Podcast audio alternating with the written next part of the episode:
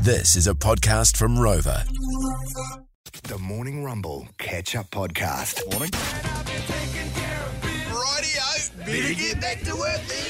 One of our favourite segments, and it's just been kicked off uh, out of nowhere, really, because there's a, a croc wrangler in South Africa, and he was on a crocodile called Hannibal.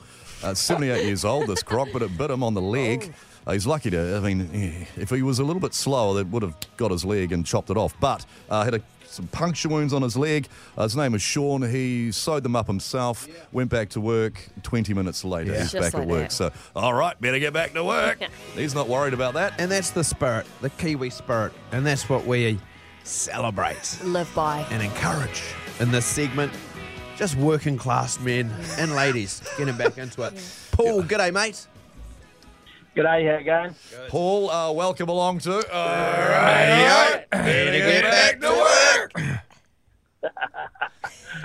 Yeah, so I, uh, so I, uh, I'm a jiffy.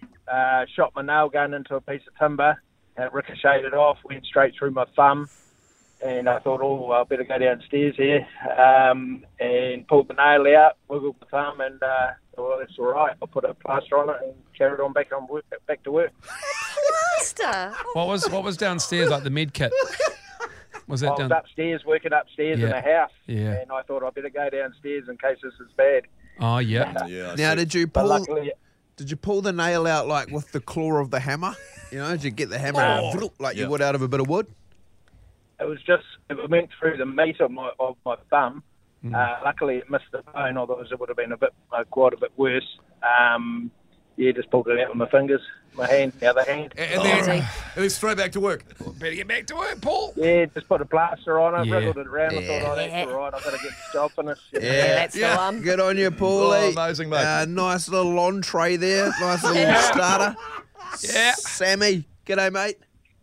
How's it going? Good, yeah, Sam. Good, mate. Rightio. Better get back to work. Your story, thanks. Uh, yes, I was under a truck uh, using a gas cutting torch. Uh, the hose was a bit twisted. Yeah.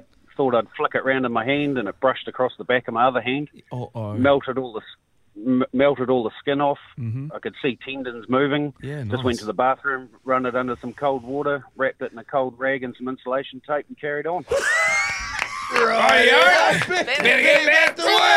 What, what what temperature are they? Like, One very quick question. What, what how hot are those torches? But they run at about two thousand degrees. Oh, just two So not much thousand. then. Yeah. Thanks, mate. Not like Roger's butt on a uh, on, a- on an absolute hungover day.